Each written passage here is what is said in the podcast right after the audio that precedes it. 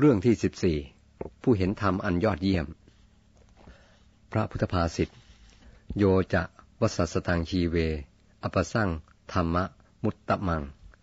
เอกาหังชีวิตังเสโยปัสโตธรรมะมุตตะมัง แปลความว่า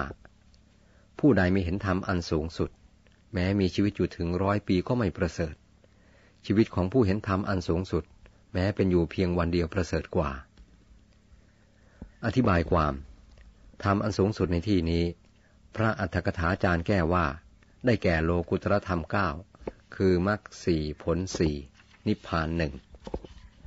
มรรคสี่คือ โสดาปฏิมรรคสกทาคามิมรรคอนาคามิมรรคอรหัตมรรคผลสี่ก็เหมือนกัน เปลี่ยนแต่มรรคเป็นผล บุคคลผู้มีเห็นธรรมอันสูงสุดนี้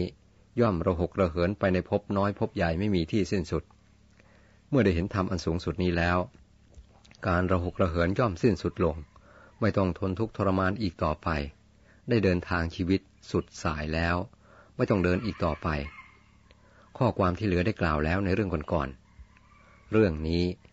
พระศาสดาทรงแสดงเมื่อประทับอยู่ที่เชตวนารามเมืองสาวัตถี ทรงปรารบพระพหุปุติกาเถรี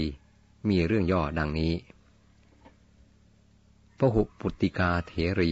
ที่ชื่อเช่นนี้ เพราะมีบุตรมาก คือมีบุตรถึงเจ็ดคนทิดาเจ็ดคน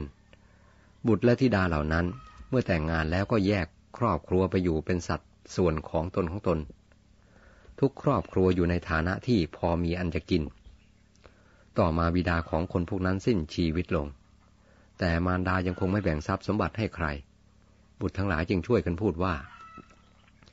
เมื่อบิดาล่วงลับแล้ว ประโยชน์อะไรของแม่ด้วยทรัพย์ที่มีอยู่เป็นอันมาก พวกลูกๆพอจะเลี้ยงแม่ได้ แม่ไม่เห็นจำเป็นจะต้องมีทรัพย์สมบัติไว้ในครอบครอง อันทำให้เป็นภาระกังวลมากอยู่ นางฟังคำนั้นแล้วเฉยเสีย เมื่อพวกบุตรธิดาพากันพูดและอ้อนวอนบ่อยๆ จึงคิดว่า พวกลูกๆรับปากว่าจะบำรุงเราให้มีความสุข ประโยชน์อะไรด้วยทรัพย์สมบัติที่เราจะต้องครอบครองอยู่ ดังนี้แล้ว ได้แบ่งทรัพย์ทั้งหมดให้ลูกๆทุกคน นางได้ไปอาศัยลูกชายคนโตอยู่ก่อน ล่วงไปสองสามวันเท่านั้น ลูกสะพ้ายคนโตได้กล่าวกับสามีว่า โอ้ คุณแม่ของพวกเรามาอยู่อาศัยแต่เรือนเราเท่านั้นทำเหมือนกับว่าได้ให้ทรัพย์เราสองส่วน เมื่อนางไปอาศัยเรือนของบุตร หรือธิดาคนอื่นๆ เพียงสองสาวัน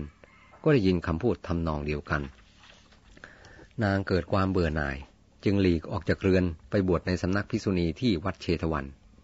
บวชแล้วตั้งใจทำความเพียร ตั้งใจปฏิบัติดีต่อภิกษุณีทั้งหลายเสงี่ยมเจียมตนและถ่อมตัว บางคืนตั้งใจทำสมณธรรมทั้งคืน เอามือจับเสาใต้ประสาท แล้วเดินเวียน